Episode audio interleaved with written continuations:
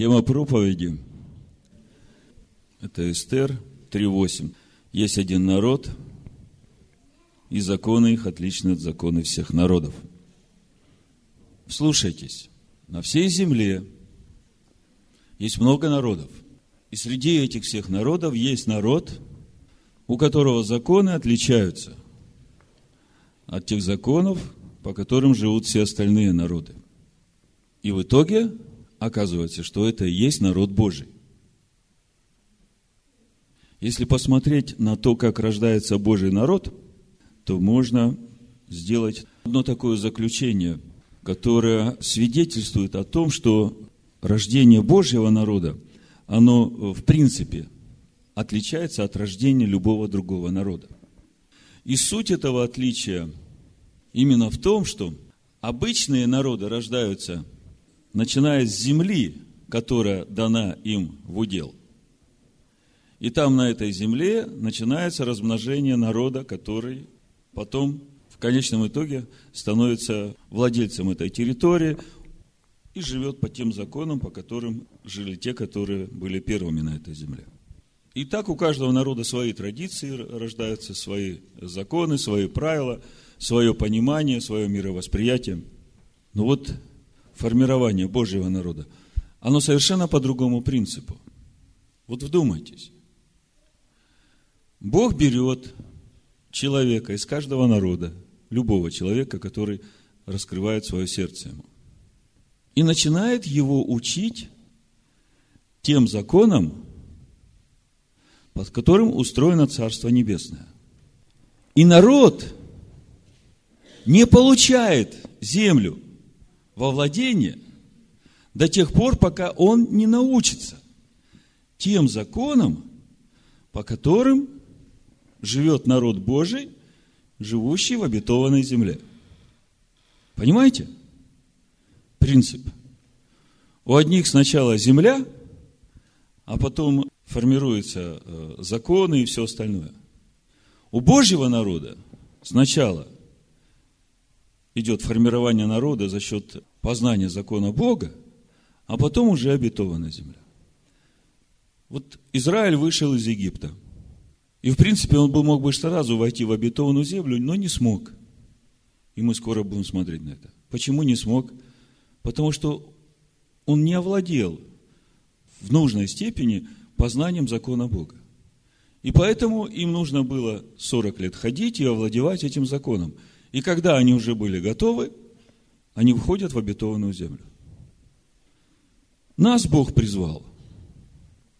Казалось бы, аллилуйя, я спасен. Ну так, э, можно было бы сразу нас и на небо забирать. Но почему-то нам нужно пройти такой путь скорбей. Так вот, вы должны понять, что народ Божий от всех народов отличается именно тем, что законы, по которым живет этот народ, отличны от законов всех народов. Вот сегодня Наум говорил, что книга Левит для священников. Скажите, имеет эта книга какое-то отношение к нам сегодня? А почему вы говорите, что она имеет отношение? Ведь здесь же описано служение э, в рукотворной скине. Тем более, что Иисус Христос умер за нас, и теперь мы сами можем без э, священников входить во святое святых. Зачем нам нужна эта книга, учебник для левитов? Скажите. Я не случайно задаю этот вопрос для того, чтобы вы действительно задумались, чего же хочет от нас Бог. Потому что когда я понимаю, чего хочет от меня Бог, и я соглашаюсь с этим и становлюсь делателем, соучастником с ним, тогда, во-первых, мне легче. Так вот, в книге Откровений, в пятой главе, мы читаем, что Он соделал нас. Давайте откроем книгу Откровений и прочитаем. Пятая глава, 9-10 стих. «И поют новую песнь, говоря, достоин ты взять книгу и снять с нее печати, ибо ты был заклан и кровью свою искупил нас Богу из всякого колена, языка и народа и племени, и соделал нас – царями и священниками Богу нашему. и мы будем царствовать на земле. Книга Откровений говорит, что священники его будут царствовать на земле. Священники это кто? Я хочу вам показать вот этот замысел Бога, вот этот принцип Бога, чтобы вы не думали, что Бог, делая что-то новое, разрушает то, что Он делал до этого. Нет. Во всем, что делает Бог, есть, я бы сказал, преемственность, но это не преемственность, это единый замысел. Все очень последовательно и все очень подчинено одной цели. В прошлый раз мы говорили о сути Первого Завета, и мы увидели, что суть Первого Завета и суть Нового Завета, то есть та главная цель, которую Бог хочет достигнуть, вот начиная, можно сказать, с Адама. И какая это главная цель? Чтобы мы были народом Бога, и Бог был нашим Богом. Вот это главная цель, да? И вот, когда мы читаем, что все будут священниками, то в 33 главе книги Иеремии здесь эта мысль заложена. Ну, скажем, 33 глава пророка Иеремии с 20 стиха. Так говорит Господь. Если можете разрушить завет мой о дне и завет мой о ночи, чтобы день и ночь не приходили в свое время, то может быть разрушен и завет мой с рабом моим Давидом. Так что не будет у него сына царствующего на престоле. И также с левитами, священниками, служителями моими. Бог говорит, если можете разрушить завет о дне и ночи, то есть если вы можете сделать так, что ритм поменяется дня и ночи, э, то значит вы сможете разрушить и тот завет, который Бог заключил с Давидом и с левитами. И вот смотрите, какой завет Бог заключил с Давидом и с левитами. 22 стих. «Как неисчислимо небесное воинство и неизмерим песок морской – так размножу племя Давида, раба моего, и левитов, служащих мне. И соделал нас священниками и царями Господу нашему из всякого народа. Вы не чувствуете вот эту взаимосвязь, как это четко вписывается вот в то, что Бог сказал. Что я левитов своих размножу, как песок, как звезды на небе. Племя Давида размножу, как звезды на небе. Бог не отменяет левитское служение. Бог его распространяет на весь свой народ. И по запросу Шаббат мы говорили о законе, который был дан после, по причине преступлений. Мы говорили именно о том, что из-за того, что народ согрешил золотым тельцом, а только левиты остались верными, то Бог как раз и сказал, что вот левиты имеют право пребывать в скинии, в моем присутствии. И они будут служить для народа. Но народ не может входить в скинию. И вот Наум сегодня читал, что теперь Иешуа открыл путь новый и живой. Что теперь все получают статус левитов. Они все теперь могут входить во святилище и пребывать в присутствии Бога, там, где раскрывается Бог.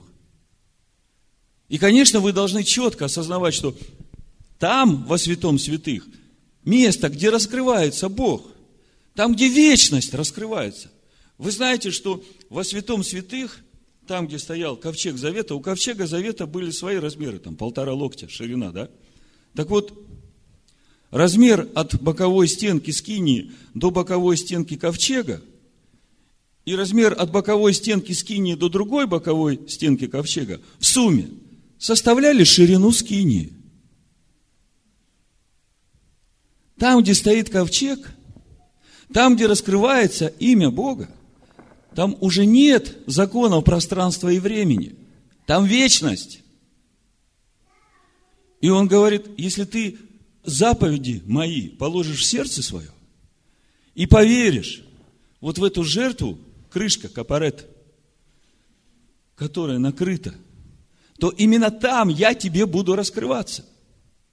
И когда мы читали 14 главу Евангелия от Иоанна, мы там и видели. Ишуа говорит, тот, кто соблюдает заповеди мои, тот любит меня. Тот возлюблен будет отцом моим. К тому мы придем и обитель у него сотворим. Вот как бы есть целая последовательность того, как стать этой обителью. С чего это все начинается? Чтобы соблюдать заповеди, их надо знать. Поэтому, чтобы войти этим путем новым и живым во святилище, во-первых, мы должны знать, что нам нужно для того, чтобы быть в присутствии Бога, чтобы раскрылось Его присутствие. А во-вторых, мы должны знать, как правильно войти во святилище. Павел говорит, путем новым и живым краплением, очистив сердца наши. И это как раз жертвенник всесожжения. Именно там мы краплением очищаем сердце наше. Потому что нечистое ничто не может войти в его присутствие. Это для нас вредно. Это для нас потом обращается болезнями, неудачами. Ишуа говорит, если вы что-то просите и не простили там, то вы ничего не получите. А я вам скажу, что получите. Только не то, что просили, а то, что заслужили. А все почему? Потому что не научены входить во святилище правильно, по уставу. Если ты вознес себя на жертвенник всесожжения, то написано внутренности – надо омыть водою. Вы читали сегодняшнюю главу о жертве всесожжения. Внутренности надо омыть водою и положить на жертвенник. Ноги надо омыть водою и положить на жертвенник.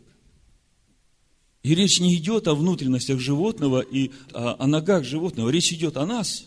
Писания говорят, что у святых его из чрева реки живой воды текут. А скажите мне, что вывалилось из чрева у Иуды, когда повесился, упал и расторглось его чрево. Чувствуете разницу? Чрево наше может наполнено быть реками живой воды, а может быть наполнено внутренностями, которые нуждаются в омовении. И, конечно, если ты с такими внутренностями входишь во святилище, но в лучшем случае ты ничего не получишь. Но Павел говорит, мы от того страдаем, болеем и мучаемся, потому что мы сами себя не судили. А когда мы, будучи детьми Божьими, сами себя не исследуем и не судим, то тогда мы вразумляемся Богом. Тогда мы Богом начинаем судиться. И тогда даже умираем. Но лучше умереть физической жизнью, но чтобы душа осталась в вечности с Богом, чем умереть душой, но физической жизнью еще пожить какое-то время. Так вот, давайте почитаем дальше. Еремия, 33 глава.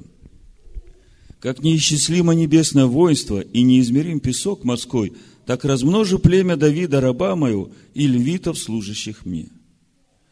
И было слово Господне к Иеремии. «Не видишь ли, что народ этот говорит, те два племени, которые избрал Господь, он отверг. И через это они презирают народ мой, как бы их уже не было народом в глазах их. Интересный диалог. Всего в одном стихе. Вообще пророчески суть взаимоотношений последних двух тысяч лет между его народом и со всеми другими народами. Причем те другие народы, они уже стали как один народ. Вы смотрите – не видишь ли, что народ этот говорит, те два племени, которые избрал Господь, он отверг. И через это они презирают. Написано, кого презирают? Народ мой. То есть те, которые отвергли эти два народа, которые Бог презрел, да? А Бог говорит, что это мой народ. Вы знаете, у Бога двух народов нет – вы согласны со мной? У Бога есть только один народ. И этот народ отличается от всех остальных народов именно тем, что законы, по которым живет этот народ, отличаются. от закона всех других народов. И то, что мы живем еще среди всех других народов, это тоже почитай как милость Божия. Потому что когда придет время, и Он даст землю обетованную, то мы должны быть уже приготовленными там жить. Так говорит Господь, если завета моего дней и ночи, и устава в небо и земли я не утвердил, то и племя Иакова, и Давида, раба моего, отвергну, чтобы не брать более владык из его племени, для племени Авраама, Исаака и Иакова. Ибо возвращу пленных и помилую их. Обратите внимание, может быть, единственное место, где Бог говорит о своем народе, как о племени Авраама, Исаака и Якова.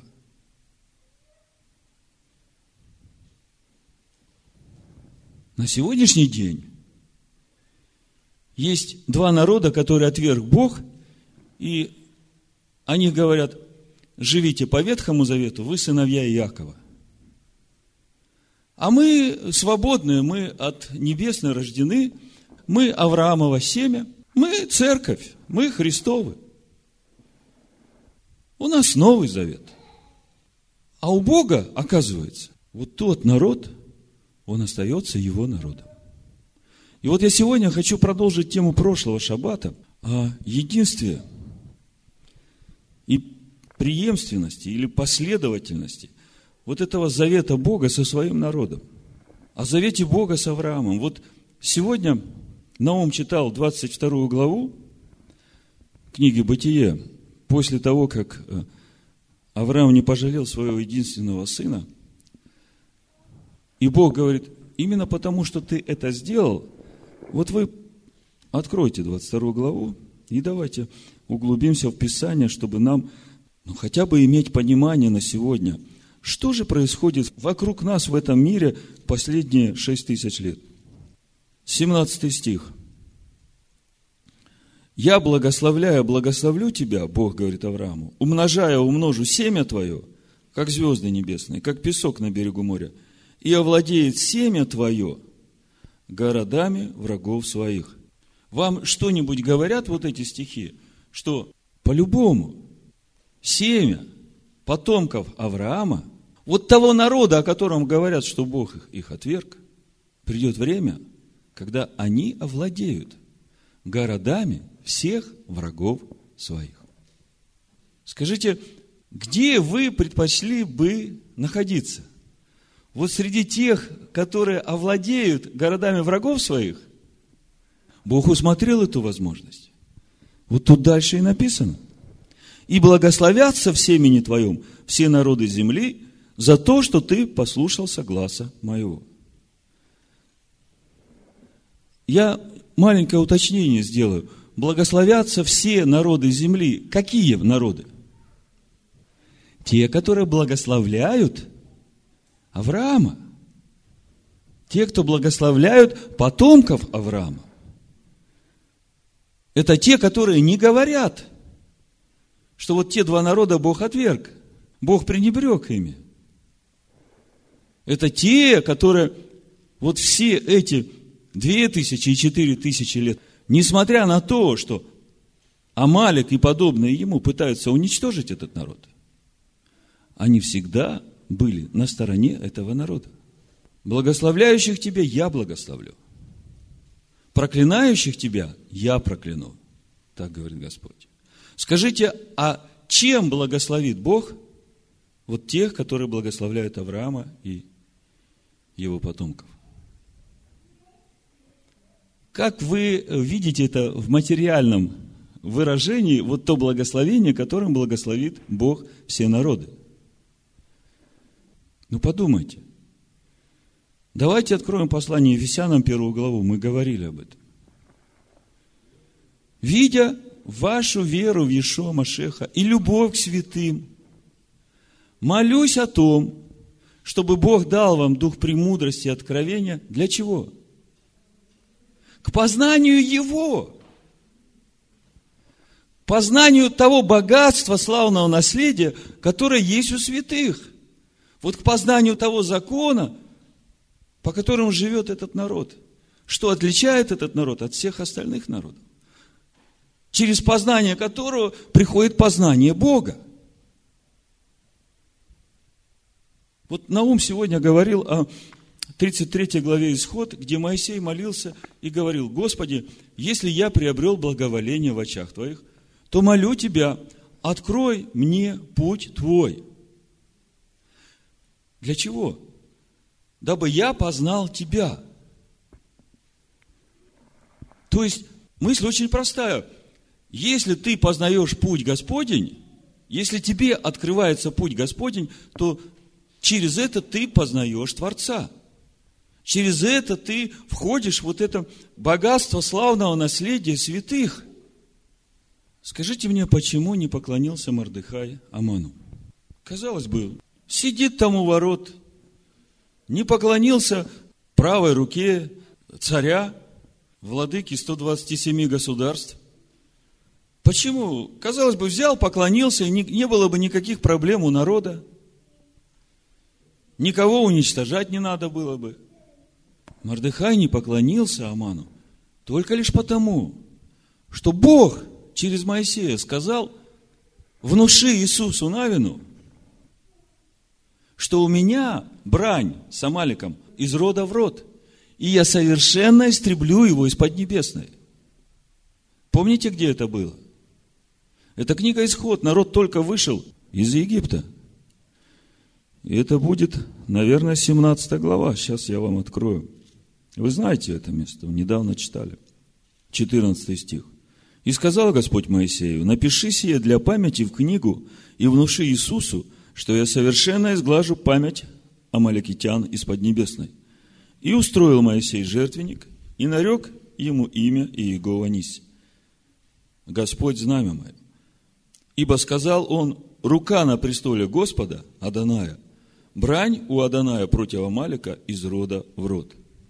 А вот если бы кто-нибудь из вас сидел у ворот, там, или сегодня, и перед вами бы стал такой выбор, или поклониться такому, как Гитлер, тоже потомок Амалика, или другому, потому что от этого будет зависеть твоя жизнь, жизнь твоей семьи – о народе, может быть, ты и не будешь думать, но ты будешь думать точно о том, чтобы лучше я поклонюсь, чем всех моих поубивают. Я знаю, что без Господа мы ничего не можем. Но у Бога с Амаликом в рот и рот брань. И вы понимаете, что и в нашем роде будет эта борьба. Мардыхай не поклонился. И все закрутилось, завертелось. Представьте, вся государственная система полиция, армия, средства массовой информации, все объявит тебя врагом народа и назначит тебе день твоей казни. Причем не только тебе, но всех твоих родственников, ближних и дальних, все твои, всех таких, как как ты, таких, как думают так же, как ты думаешь. Вот всех из-за тебя. Я специально вот это вот даю вам посмаковать, потому что еще ничего не закончилось. Вы должны понимать, что это еще будет.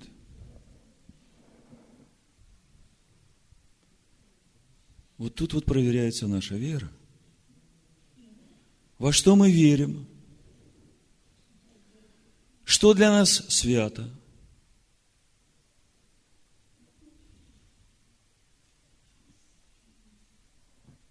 Чего мы больше всего в жизни своей боимся?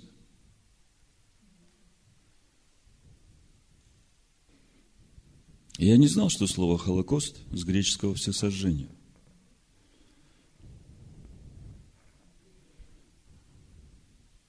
Даже страшно становится. Мы сейчас говорим о всесожжении, о жертве благоуханной Господу. Но я не думал, что можно так прокомментировать это, как просто взять и сжечь. И в итоге получается, что все читают одни писания. Для одних это дыхание жизни, а для других смертный приговор. Потому что Писания, вот та тайна, которая там сокрыта, она может быть открыта только через дух премудрости и откровения. А дух премудрости и откровения дается только тем, которые имеют веру в Ишуа Машеха и любовь к святым. Все остальные из всех народов, они тоже через Ишуа Машеха становятся святыми, но они становятся согражданами тем святым, в чье общество они вошли. Понимаете? Я не хочу сказать, что кто-то святее, кто-то не святее. Нет. Я просто хочу сказать, что, во-первых, иудею есть приоритеты. Потому что Ишуа сам говорит, спасение-то от иудеев. Почему от иудеев? Потому что они знают, чему кланяться. Не крестам и не каменным скрижалям, а духу тому, который в слове этом. Своей волей, своим разумом, своим духом поклониться вот тому духу, который в этих писаниях который раскрывается нам именно через дух премудрости и откровения. Так вот, народ, который живет среди всех народов, и законы которых отличны от законов всех других народов. Что это за народ? И почему к ним постоянно такая ненависть? Сегодня очень популярно слово антисемитизм. Вы знаете, Потомки Шема все семитские народы. То есть, среди семитских народов на Ближнем Востоке есть много народов, на которых антисемитизм совершенно не действует. Но почему-то он действует именно на еврейский народ. На тех потомков Авраама, которые через Исаака и Якова. Что же тогда получается? что слово антисемитизм – это просто прекраса. На самом деле говорить нужно об антииудаизме, антизаконе Божьем, по которому живет этот народ. И тогда все становится понятным. Тогда становится понятным, почему другие семитские народы не преследуются, а почему только один народ, который хранит закон Бога, он все время в преследовании, он все время в уничижении, в посрамлении. То есть закон Бога, по сути, является этим корнем вражды всех народов с этим народом, который живет по закону Бога. Можно было бы сказать, ну мы же сейчас в Новом Завете, мы сейчас все дети Божии, мы сейчас все народ Божий, ну все, которые приняли Иисуса Христа своим Спасителем. Да, и амен.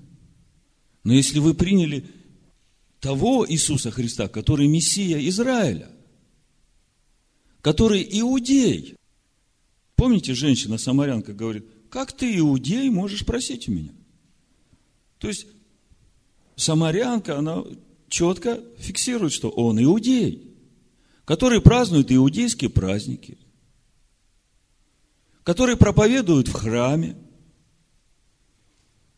Скажите, человека, не сведущего в законе Бога, человеке, который оскверняет, язычнику вообще в храм нельзя было войти. На храме была табличка. Если кто не из этого народа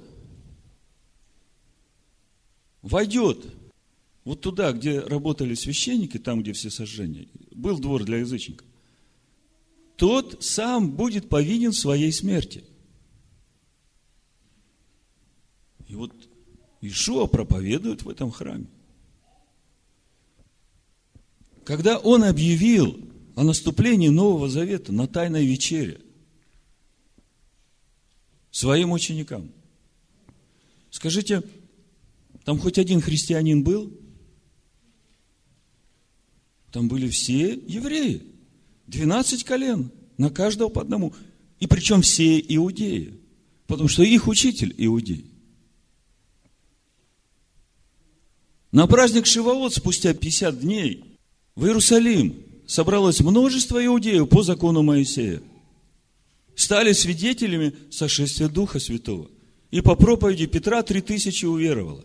Скажите мне, там хоть один христианин был? Не было.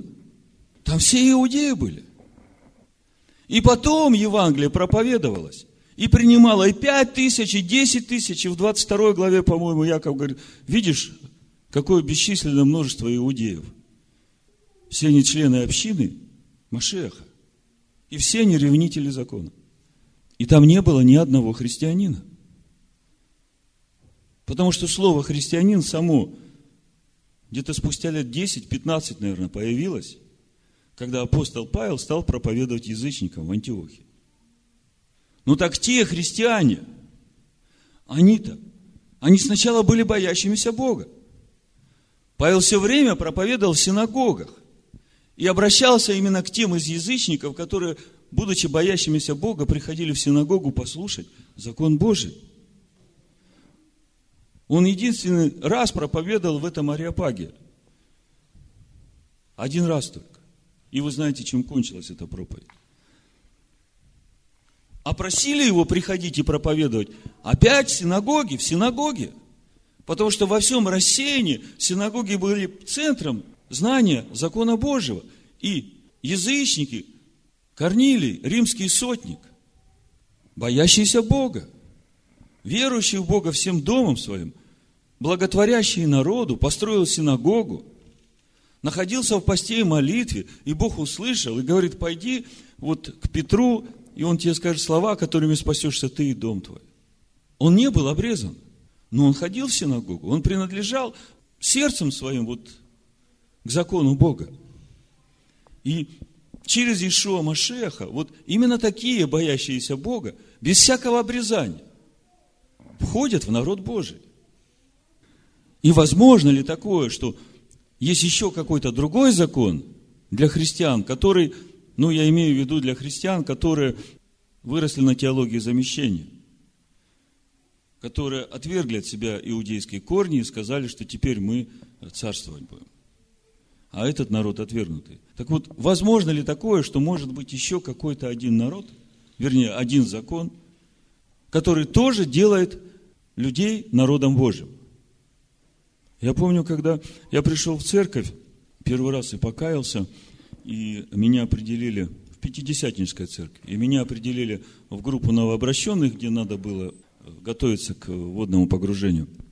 Дали э, Новый Завет книжечку, и я помню, я читал лихорадочно, э, хотел найти, где же там, наконец, 10 заповедей. И прочитал всю, и нигде не нашел. И я у наставников своих спрашиваю, может быть, я невнимательно читал. Где здесь эти 10 заповедей? Покажите мне. Потому что даже будучи несведущим, я вот как живой воды глоток хотел узнать вот эти 10 заповедей, потому что я все время слышал, Бог дал 10 заповедей. Вот это главное для тебя. И мне говорят, вот Нагорная проповедь, 5 глава Матвея, здесь все, что тебе надо – вот читай, этого тебе достаточно, потому что мы теперь в Новом Завете, он на лучших обетованиях, а то, что там было в Ветхом Завете, это уже близко к уничтожению, это никому сейчас не надо. У нас теперь новое, вот это читай. И знаете, я читаю, и меня все время как-то внутри чувство такое, что как бы не хватает чего-то здесь, вот чего-то не хватает, вот первоисточника не, хват, не хватает, потому что тут все время разговор идет о чем-то, чего у меня нет. И у меня это чувство, оно мне было знакомо еще с прошлой жизни. Когда-то я сдавал кандидатский минимум на кафедре философии в Казанском университете. И у меня была работа, мне надо писать было реферат о досократиках, то есть тех э, философов, которые жили до Сократа ну, наверное, две или три стопы таких книг по философии. Вот э, я все их прочитал, вникал это. И у меня все время было такое чувство, что у меня не хватает первоисточника, потому что они все говорят о чем-то, как бы обсуждают какую-то проблему, которая вот, э, вот чтобы мне ее прочитать и тоже участвовать, понимать, о чем они говорят. Потому что там ссылка, там ссылка, а все это откуда-то взято, а этого нет. И вот это вот э, такое, ну, чувство нехватки первоисточника, вот, оно мне было знакомо. И вот, когда я читал эту Нагорную проповедь, вот то же самое, вот я чувствую, ну, где этот первоисточник, ну, где? И меня это не удовлетворяло, вот этот авторитет моих наставников, что тебе это не надо. Я понимал, что нужен первоисточник. Но это же не мое, это я понимаю, что Господь меня Духом Своим побуждал не, не останавливаться. Именно благодаря этому вот жгучему желанию, в конечном итоге я пришел в иудейскую веру. Я пришел в иудейскую веру с Машехом. И вот давайте посмотрим на корни этой иудейской веры. Я хотел вам немножко сегодня почитать из «Премудрости Соломона». Несколько мыслей, хотя бы до Авраама, чтобы мы увидели, что этот закон Бога, вот тот закон, который Бог дал Аврааму, и который потом стал наследием сыновей Иакова, и который потом Моисей заново вписал в Тору Моисея, чтобы было чем наставлять это не что иное, как премудрость Божия. Сын Божий Машех. Вот послушайте, 9 глава премудрости Соломона. Соломон пишет, 16 стих и дальше. Мы едва можем постигать и то, что на земле, и с трудом понимаем то, что под руками, а что на небесах, кто исследовал? Волю же твою кто познал бы, если бы ты не даровал премудрости и не спаслал свыше святого твоего духа? То есть первая мысль. Соломон говорит, мы вообще едва можем разобраться с тем, что здесь происходит. А разобраться с тем, что там у тебя, да это же вообще невозможно. Если бы ты не даровал премудрости своей, которую посылаешь вместе со Святым Духом. Это очень важно уразуметь. Бог посылает премудрость вместе со Святым Духом тем, вот послушайте. И так исправились пути живущих на земле, и люди научились тому, что угодно тебе, и спаслись премудростью. Это как бы уже итог развитие всего человечества. Исправились пути живущих на земле, потому что они познали волю Твою и спаслись премудростью. И тут же переходим в 10 главу, продолжение. Она сохраняла первозданного Отца мира, который сотворен был один – и спасла его от собственного его падения. Скажите, о ком речь? Об Адаме. Премудрость Божия, которую Бог даровал вместе со Святым Духом тому, кто желает познать его пути, была дарована Адаму, и она спасла его от его падения.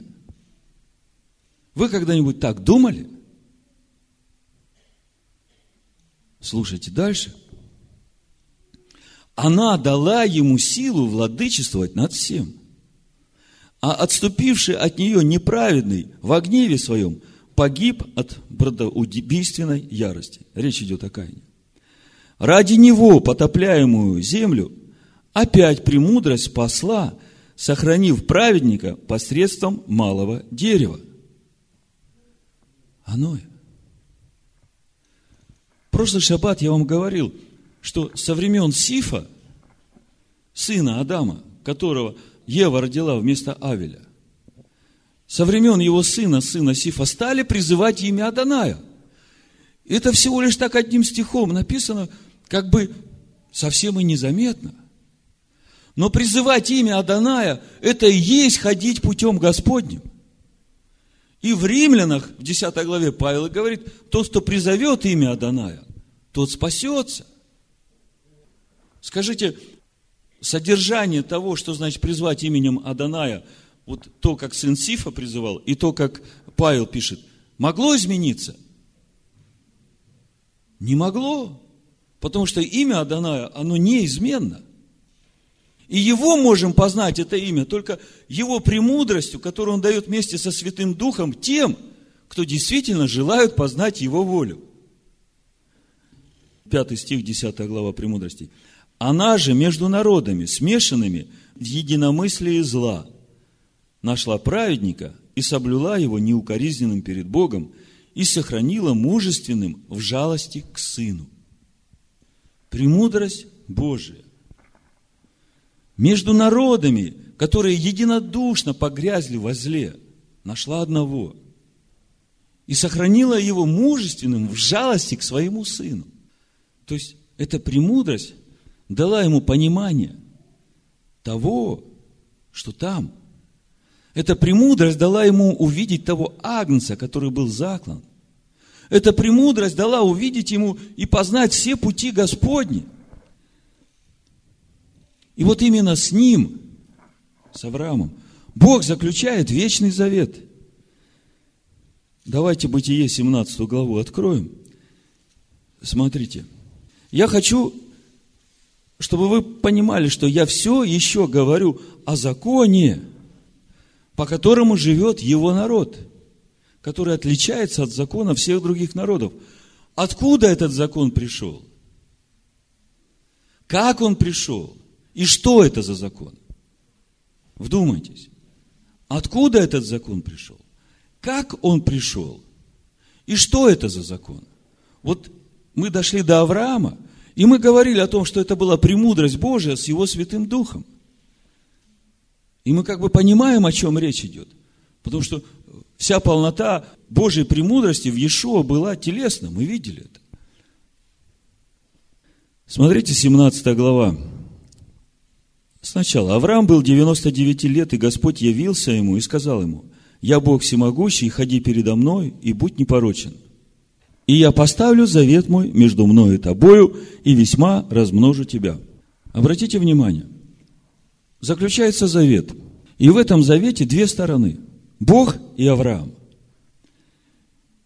И есть обязательства двух сторон. Требования к Аврааму – ходить перед Богом.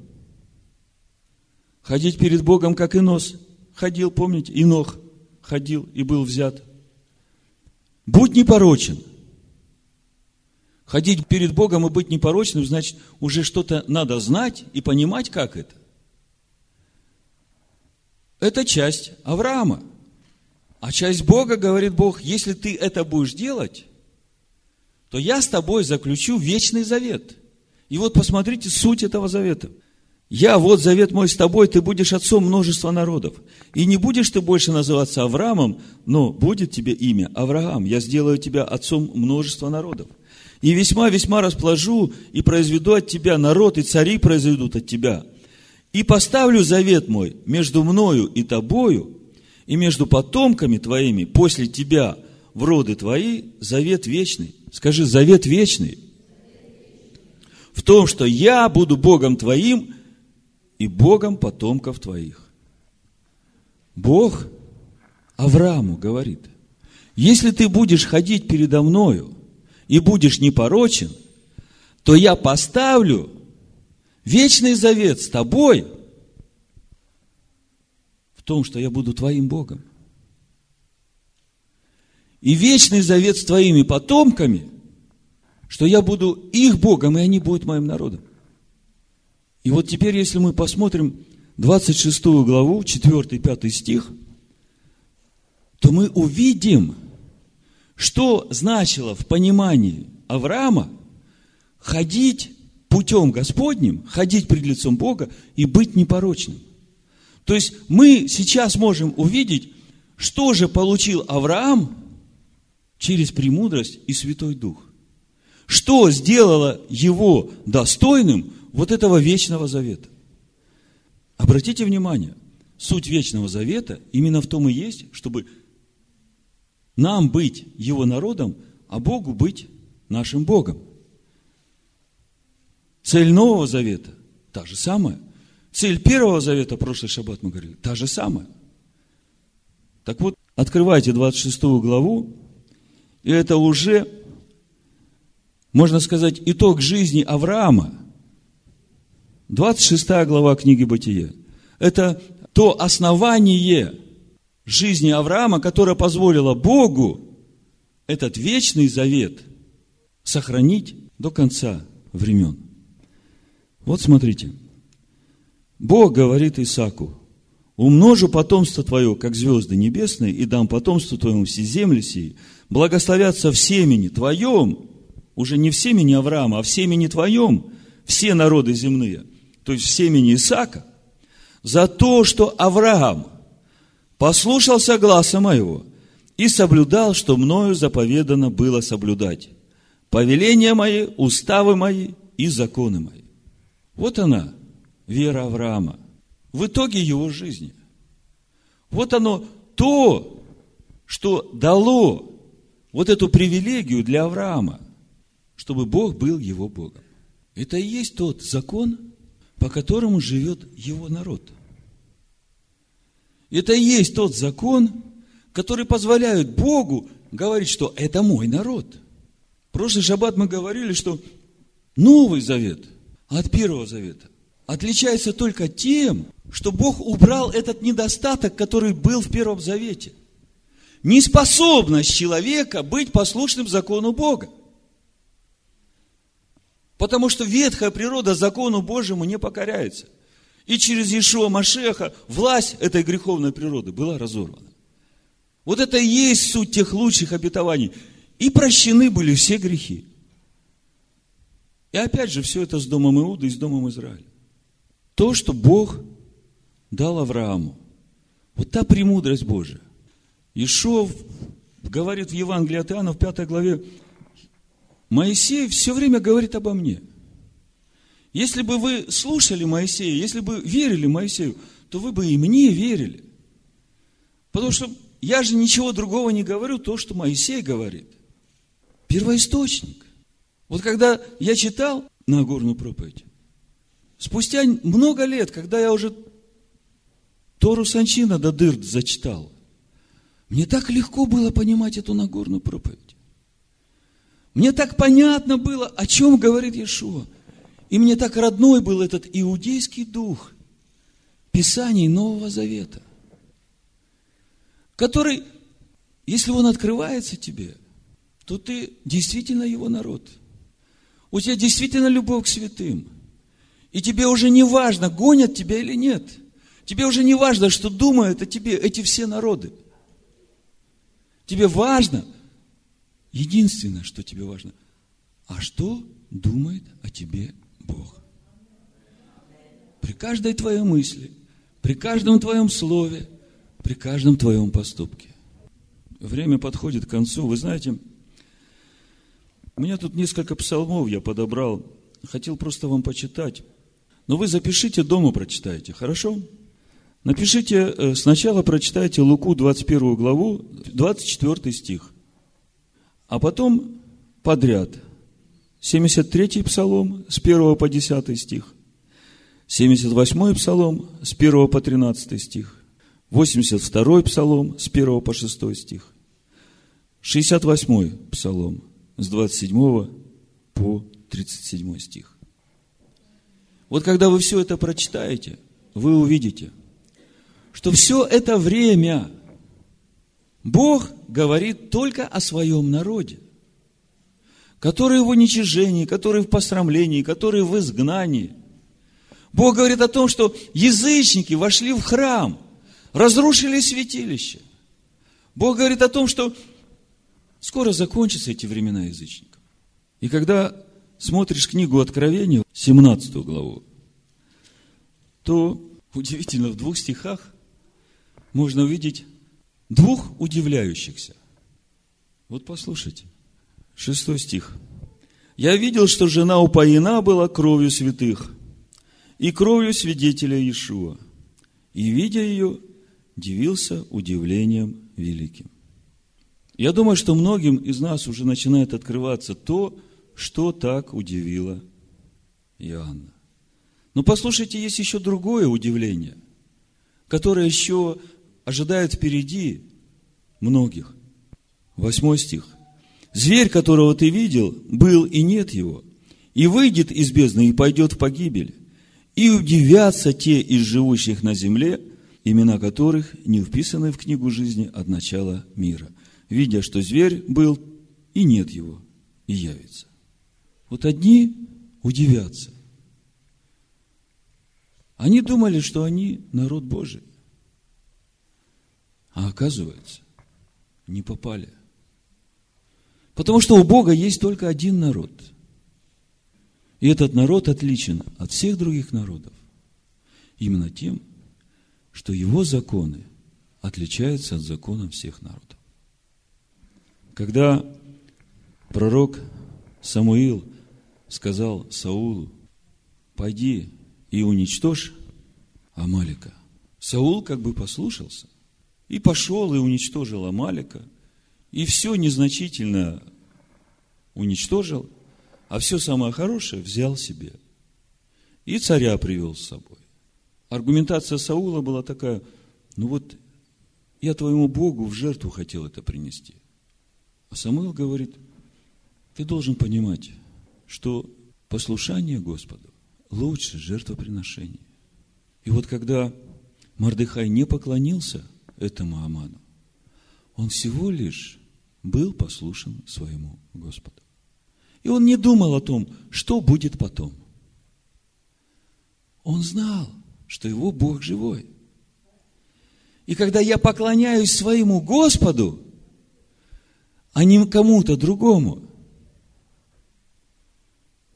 то мне не важно. Он обо всем позаботится.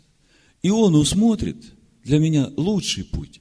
Самое лучшее, что мне будет хорошо. Может быть, мне это будет казаться и не самым хорошим в тот момент для меня.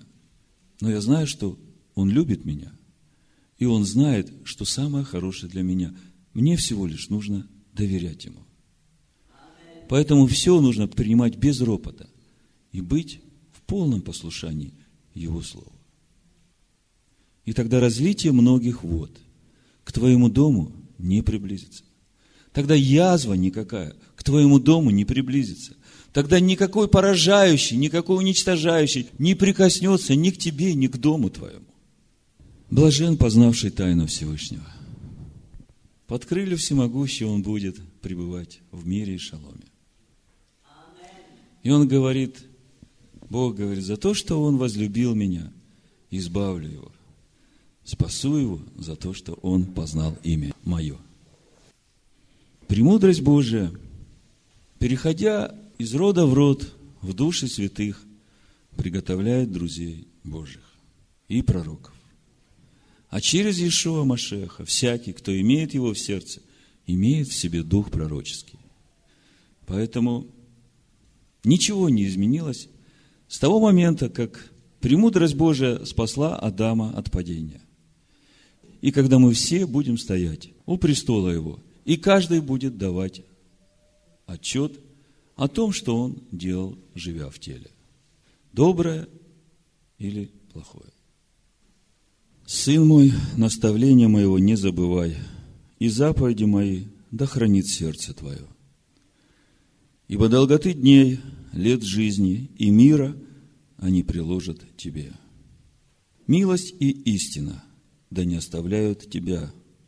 Обвяжи ими шею твою, напиши их на скрижалях сердца твоего, и обретешь милость и благоволение в очах Бога и людей.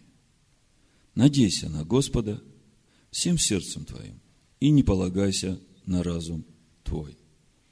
Во всех путях твоих познавай Его, и Он направит стези твои.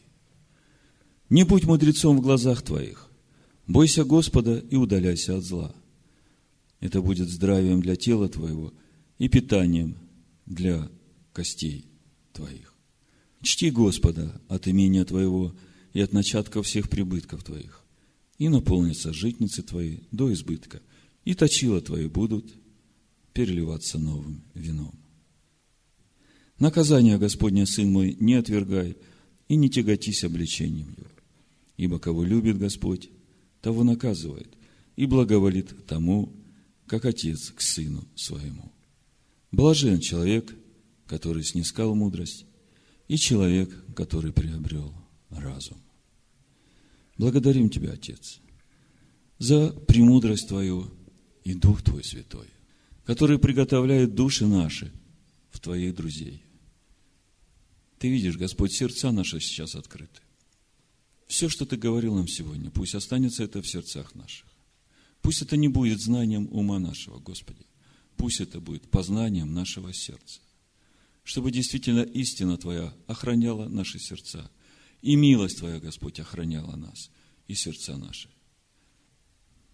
Усмотри, Господь, этот путь для нас. И благослови, и благослови, и благослови, и благослови, и благослови, и благослови.